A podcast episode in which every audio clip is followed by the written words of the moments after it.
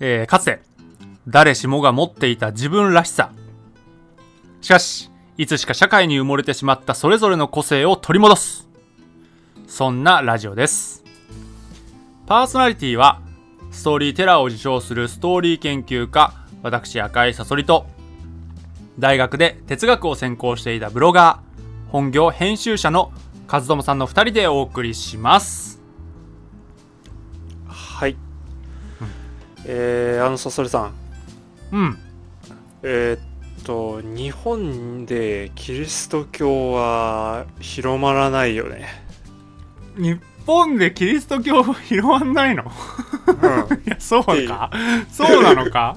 知らんってけど。いうねいやわからんわ。からん。あのねうん。えーっとね遠藤周作の「深い川」っていう小説があるんですね、えー深い川。ううんん、ディープリバーっていう副題だよね。まあそのままだよね。うんうんうんうん。うん。ちなみにあの宇多田ヒカルのサードアルバムのタイトルも「ディープリバー」って言うんだけど、それはここから来てるっていう、あマジで？そうそうそう。そういう作品なんですよね。その宇多田ヒカルにも影響を与えたっていう。でこれは遠藤周作のえっ、とうん。まあ最後の主張って言われている作品でうーん。うんあの、彼の生涯にわたって考えていたテーマをもう一気にもう集約したような作品なんですね。へだからもそうストエフスキーで言ったら、うん、カラマーゾフの兄弟みたいな、えへえすごいね。あそれはでも結構面白そうだね、うん、そうで読んでみて、まあ面白かったうんんですよ、えー。小説なの？小説、うん小説か。うん。うん、でそうあの沈黙とかを面白いって思うんだったら結構おすすめしたい作品なんですね、へえうん。でその中でまあいろいろテーマはあるんだけどさまあ、うん。やっぱり一番伝えたいことっていうか遠藤周作がこの作品を通して考えたことっていうのがうん。どうして日本でキリスト教ってこんな根付かないんだろうっていう。もしくはん日本においてキリスト教はどうやったらもっと広まるのかっていうテーマなんですよ。なるほどね。うん、うんうんうん。でへこれはねあのちょっと前にあの話題にもなった司馬遼太郎も似たようなこと言ってるんだよね。あの日本でキリスト教って根付かないよねってこと言ってんだよ。えへえ。そう。なんかサソリさんのイメージではいやうん。何万人かクリスチャンもいるしなんうん。かキリスト教なんかみんなクリスマスで祝ってるしさ。あいや俺はでも、うん。あのーえっ、とやっぱね一神教はきついなって思っちゃうね。ああそうそうそうそうそうそうそう、うん。えっとそこにも触れたいやっぱり日本神道もあるし、仏教もそうだけどうん。やっぱり一神教での価値観で全然生活してきてないもんね日本ってね。そうなんですようんうんうんうん。あそうなの？そそこが結構テーマなの？ねそうそうそう。あのそれがちょっと、まあ、遠藤周作の、まあ、行き着いたところなんだけど、へえうん、まあそのうーんそこに行く前にちょっとだからどんだけそのキリスト教っていうのがあの日本にこうなんていうんだろう投資してきた根付かない、ね、根付かないのかっていう、ああ根付かなかったの。うん。うん、あの話根付かなかった話。そう明治時代に我々ちょっと信じらん我々がちょっと想像できないぐらいあの、うん。ヨーロッパのキリスト教からあの、う金が来たらしいんです。投資されたらしいんですよ日本に。へえそうなんだ。へめちゃくちゃ来たらしいんですよ。でその結果え日本にあ大でもちょっと待って。あえっとキリスト教かそれって？えあのユダヤ資本が来る来たっていうのは結構有名だよね。なんかその明治時代に。いやキリスト教あのユダうヤんキリスト教？教ではなく、うん。そうあそうなんだ。でその名残として日本でうん。そのミッション系の大学とか高校とか多いじうん。ゃん、うん、同志社とかさ。ヘそれこそ明治学院とか、うん、上智とか、えっ、と ICU とか。ああなるほどね、ん。ああそこそこそこなんかなるほどね。日本の私立大学の半分ぐらいはもうミッション系じゃないですか。言われてみればそうだね。そうでしょ？青山学院だってそうだし。言われてみればそうだね。なんとか学院ってだって全部そうだもんね。基本そうだね。なんとか学院。まあ上智もそうでしょ？そうだよね。う。ーん。と確かに確かに。立教もそうか。うんでそれに加えてその私立中学私立高校っていうのも加えたらもう膨大なミッション系の学校があるんですよ。うんうんうんうん。これは基本的にヨーロッパからの有志とか宣教師が金持ちの宣教師が来てさその日本に来る。きうん。結構日本したたかだねそう考えると。そうなんですよ。めちゃくちゃねあの投資した割に学校だけ残して人そそれは利用させてもらうけどみたいな。そうそうそうそう。なんかうん、なんか受け入れないけど教えは受け入れないけど、うん。みたいな。学問はちょっと、大切なんだね。うん、あの利用させていただきますよみたいな感じで。結構したたかだな。なんかそんな意イメージないと思うけどあのないねあんまね。日本人はキリスト教にちょっともうちょっと感謝してもいいんじゃないかなぐらいのことを明示に受けてるみたいなんだよね。なるほどね。もう根付かなかったんですよ。確かに。そう。でこれは何なのかっていうところでさっきサソリさんが言った結局一神教多神教の問題なんですよね、ああやっぱそこなんだうねん。でうん、遠藤周作はその沈黙の中で登場人物にまあいろいろ語らせてんだけど基本的にこの登場人物の発言っていうのは全部彼の本心というか、うん、うん、彼の問題。分身みたいな。うん、彼が分身としてこうペラペラ喋ってんだよね、うん。うん。でなるほどね。えっとある日本人経験なクリスチャンがいてさこの人がヨーロッパになんか神父さんとしてなんか留学しに行くんだよね、うん。うん。うん。だけどあの異端お前の考えは異端だとか間違ってるっていうことを散々こう先生に言われて、へあえの神父になれないっていう描写があるんですよ。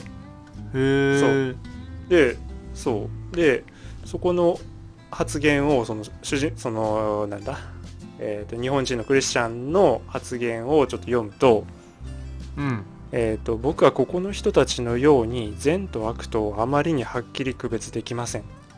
善の中にも悪が潜み、悪の中にもいいことが潜在していると思います。っていうふうに言ってるんですよ。あであはいはいはいはい、えー、と彼らが手でこね、えー彼らの心に合うように作った考え方が東洋人の僕には重いんです。溶け込めないんです。って言ってるんですよね、うーん。こういうことを言ってん。だからうん。ヨーロッパ人とかキリスト教って基本的に善と悪っていうのがきっちり分かれてんですね、なるほどね。うん。それうがん僕には受け入れられない。だからうんうんそうじゃないあり方でのキリスト教っていうのはないのだろうかっていうのを考え出すんですね。これがと主人公の一人なんだけど。うん。ううん。ん、そうするとこう周りの連中がそれは異端だっていう。言うとへえそうなんだ。でもやっぱ善悪二元論は日本ではうん無理だよね。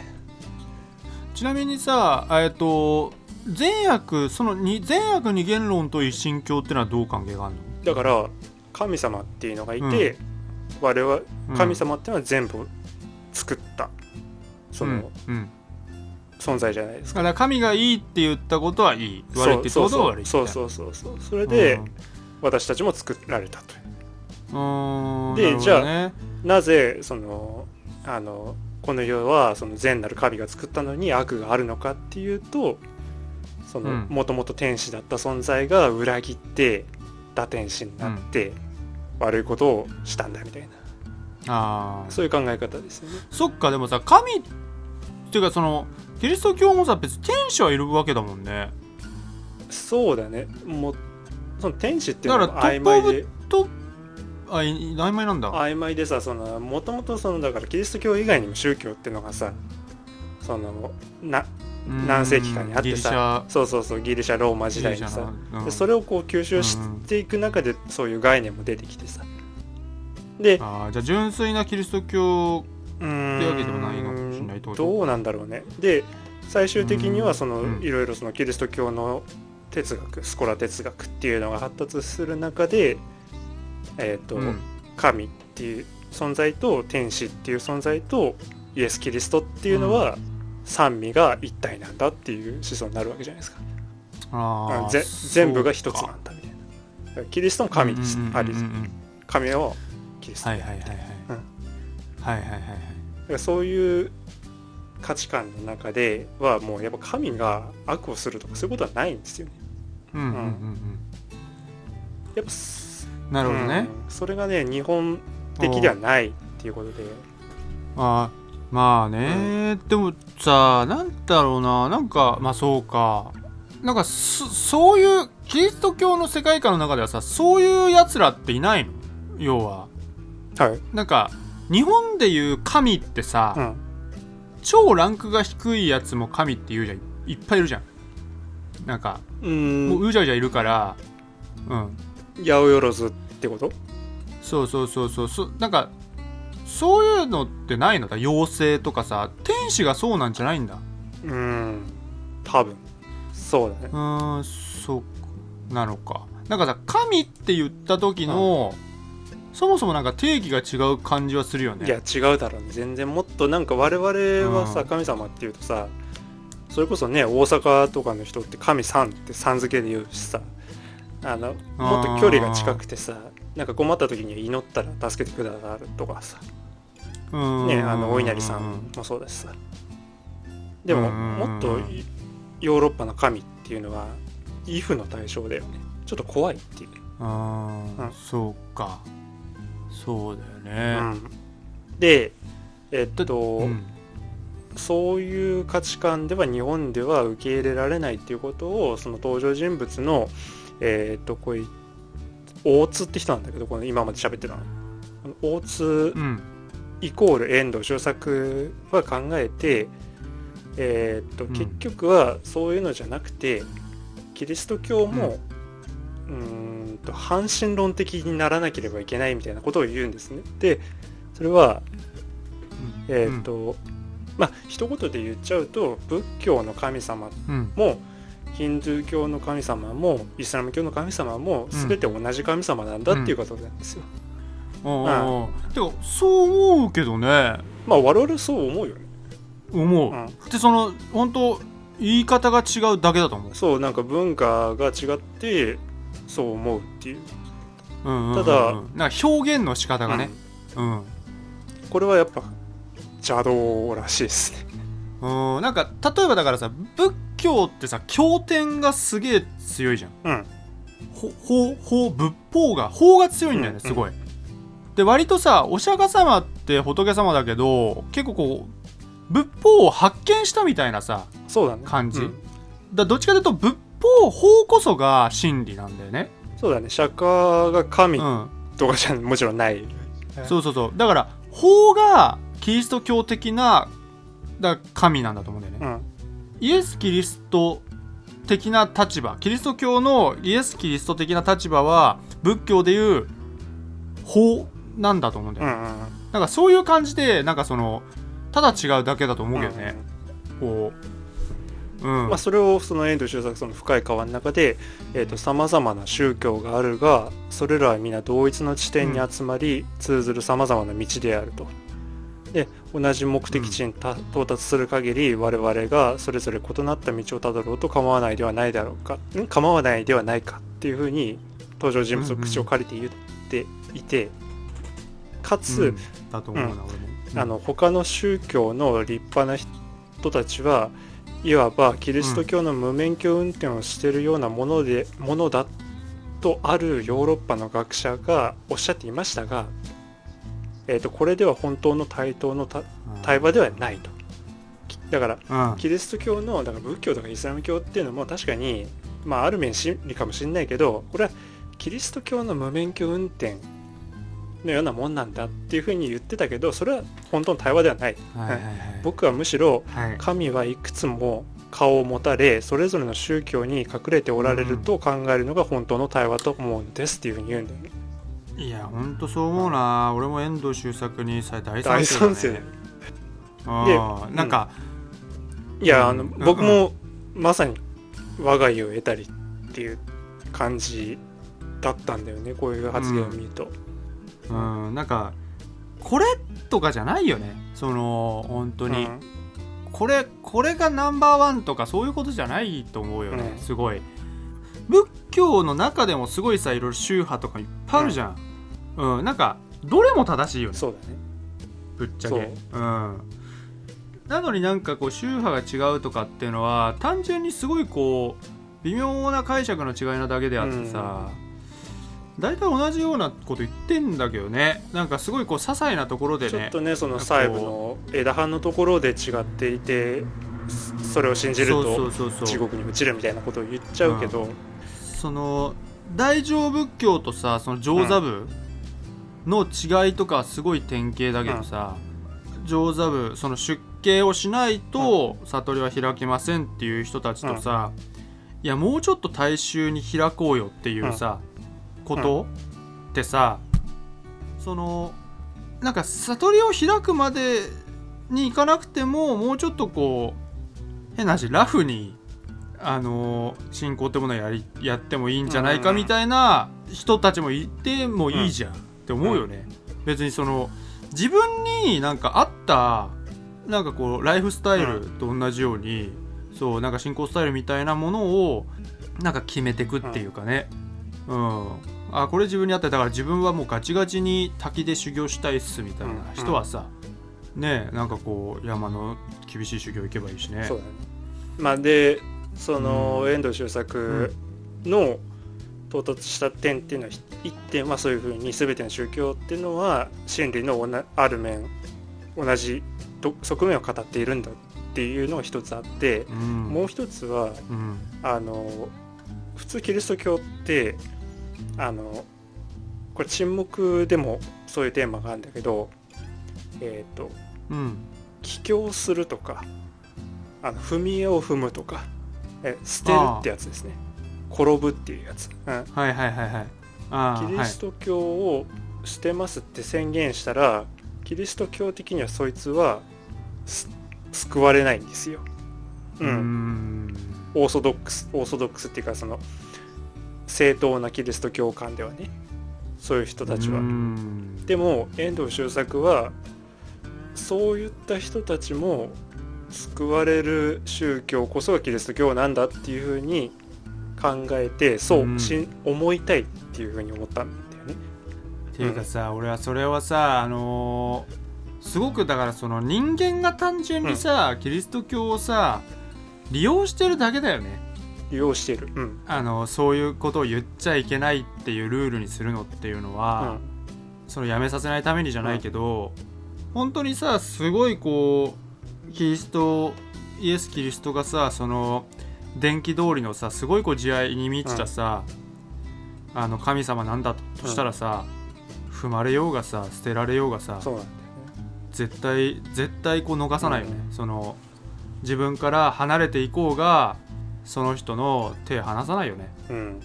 そうなんだよ。で、うん、だから、うん。そう。あのうん。なんかおかしいと思うよね。そういうルールもね。結構グッときた箇所があってこの深い川で。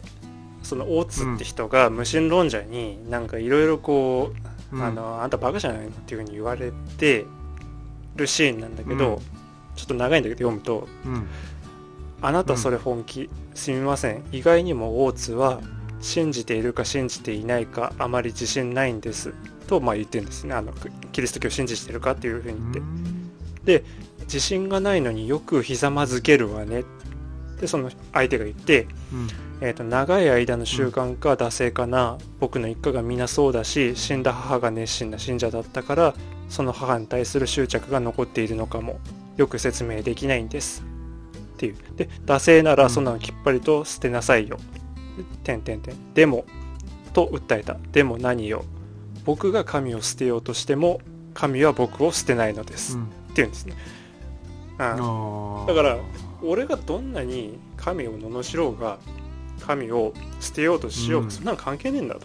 神様は私を捨てて捨てないんだって、うん。そんな神は小さなもんじゃないんだっていう、うん。そうだことをね言うシーンなんだよね、うん。でこれがその遠藤のキリスト教観の一つの到達点だと思うんですよ、うん。なるほどね。あのねうん。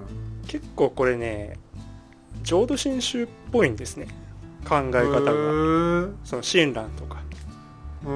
でそう、その神っていうのをもう浄土真宗はもう本当に阿弥陀仏って書いてるだけで、うん。私がどれだけ阿弥陀仏をその捨てようとしたってなんか罵ろうとしたって、阿弥陀仏の救いから逃げようとしたって阿弥陀仏は私を捨てないんです。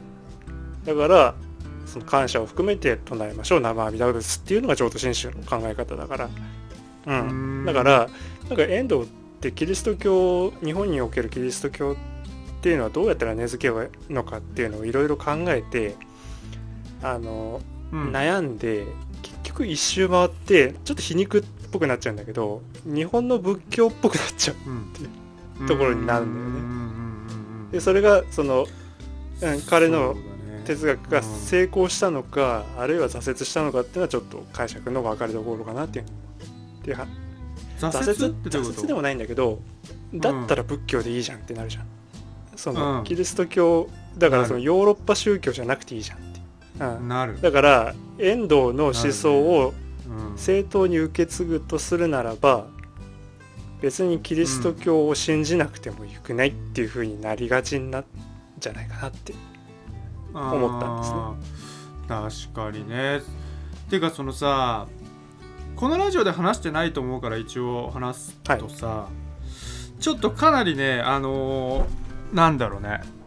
俺のさえっ、ー、と大学の時の教授が言ってたんだけど、うん、この話はさまあすごい眉唾として聞いてほしいんだけどあんまりこうマジに取らずに、うん、そう。イエス・キリストは仏教徒なんじゃないかっていう、はい。まあ、説があってでイエス・キリストっていうのはいきなり来る登場するんだよね。なんかその、うん、ヨーロッパに。ビヨンその青年で。で幼少期にどこにいたのかがよく分かってなくて、うん、でいろいろなんかまあ研究をするとどうやらインドにいたんじゃないかみたいな。うん、でそのキリスト教の教えっていうものをすごくまあ紐解いていくとやっぱりこう仏教にすごくこう似てるっていうか、うん、っていう風になっていくっていう風にそのまま教授は言っていて、うん、そうそれでだからその仏教徒としてヨーロッパに布教しに行ったんじゃないかっていう、うん、単純に。それでその教えがやっぱあまりにもすごくて、うん、キリスト教になったっていうね。まああのー、うん。だから要はザフランシスコ・ザビエルがさ、日本に布教しに来たじゃん、だそのキリスト教ってのを飛び越えてザビエル教みたいなのがそこで誕生したみたいなもんだよね。もし日本でめちゃくちゃに根付いたらさそのそのその宣教師がすごすぎてその人が持ってきた宗教よりもその人の宗教みたいになっちゃったみたいな、うん、なんかそういうことを一応また言われてるんだけど、うん、なんて言うんだろうな。そのありえる、ね、キリストがインドで修行したかどうかっていうのはちょっと置いといてさ、うん、その釈迦が活躍したのは紀元前5世紀って言われてて、で、一応イエス・キリストって0年生まれってことなんでしょ？わかんない。紀元前後の生まれだっけ？あれ死ぬのが0年死ぬのがじゃなくてっけ？違うっけ？あんまあのどっちだっけ？まあだから紀元前後の活躍ってことだよね。要はえっ、ー、とクリスマスだよね。クリスマス生誕祭かあれ、うん、だから生き生まれた時かな、うん、そう、で、うんうん、その500年の幅があってでその間にインドの思想が、うん、あのヨーロッパにと交流があったっていうのは事実だし、うん、あのキリスト教的な思想あ違う違う仏教的な思想が当時のヨーロッパに伝わったこともほぼ間違いないっていうのはありますよね。うん、ただそれがそのキリストとどう結びついてるのかは分からないけど。うん。うんえ仏教伝わってんのかな？仏教は伝わってるはずですよ。その0年の時に、うん、中村はじめだか誰かあの仏教学者が言ってた。うん。へえ。うん。そうアレキサンダー大王がさ、うん、そのヨーロッパから東方にどんどん攻めてってさ最終的にインドまで行くじゃないですか。うんうんうん。そうそうインドまで行くんだ。でそこでヘロヘロニズム文化っていうのが生まれてさだからインドからヨーロッパまでがその交流するわけで一国になるから、うん、そこでまあ思想の移動も起こるよねそれは紀元前。34世紀頃か。てかさもっと言うとさ、あの紀元前5世紀ぐにさそのお釈迦様が生まれた上に、ソクラテス孔子も誕生してんじゃん。同時に。同時期だよね。うん、その同時多発じゃんこれ、これも偶然じゃないと思うよね。うん、だって偶然とは思えないよね。このここまで思想的に生き延びてる思想っていうものが紀元前5世紀にポンポンポンってその全然別々のところで出てくるって、うん、俺はそれは偶然じゃないと思うからあったんだろうなと思うよねその理由が。そのうん文化的な,、ね、なんか背景が。そういう考えにたどり着く、そうそうそうそうそういう人が輩出されるだからさ要はだから何が言いたいかというと起源が全部一緒ってことそうだよねいう説も、うん、が言いたいんだけどだからそのとんでもではないそうそうそうそのうん。遠藤周作の結局キリスト教が仏教的になるのも必然的なんじゃないかなって思うよね、そうだね、うんだって多分起源一緒だもん。うん、というか。うん。だってすっごいもっともっとたどるとさやっぱりアウストラピテクスの時から仮装とかしてるわけだし、なんか宗教的な規例うん。っていうのはさそのだ仏教例えばお釈迦様はもともとバラモン教徒でしょ？さそういうのその入り混じってるわけだよね全部ね。そうだ。うん。うん。だそういうところを考えるとどんどんどんどん起源っていうのはね、うん。一つに絞られていくよねそうだね、まあ、だから、うん。あのちょうん。ここで話が最初に戻るとうん。なんだかな。純粋純粋ヨーロッパ的な意味でキリスト教は日本ではうん。結構根付かないかもしれないけれどもそのうん。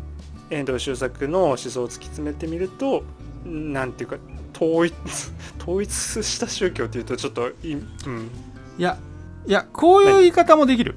えっ、とキリスト教っていうのは、仏教のヨーロッパ的解釈であり、うん。仏教っていうのはキリスト教の日本的解釈みたいな。教っていうのはキリストうんそうそうかもね。なんかすあのだから起源が一緒っていうのはそういうことだよね、そこでそのヨーロッパ的解釈を無理やり日本に持ってきても根付かない、そうそうそう。だからキリスト教が根付かないというよりはヨーロッパ的解釈が根付かないって感じまあ、だよね、逆もまきっとね。たしそうなんだろうけどね、うん、そうだろうね。ちょっとだいぶうん。その一作品を通して壮大な話になっちゃったけど。まあそうだね。そういう話でした、はい、ははいい、じゃあサソリさん告知をお願いします。はい、えー私赤いサソリは赤いサソリの深掘りという YouTube チャンネルで物語解説動画を不定期にて投稿しております、えー他にも、えーほぼ毎朝ですね赤いサソリのサイエンスダイジェストという科学ニュース解説ラジオも投稿しております、えーこのらしさ奪還、えーもの告知もですね含めてですねすべて、えー活動報告や告知はですね、えー、Twitter で行っておりますので、えー、Twitter のフォローをお願いいたします、えーリンクは概要欄に貼っております。和友さんのブログのリンクもございますのでよかったらそちらもご覧ください、えーそれではまた来週お会いいたしましょう。おやすみなさい。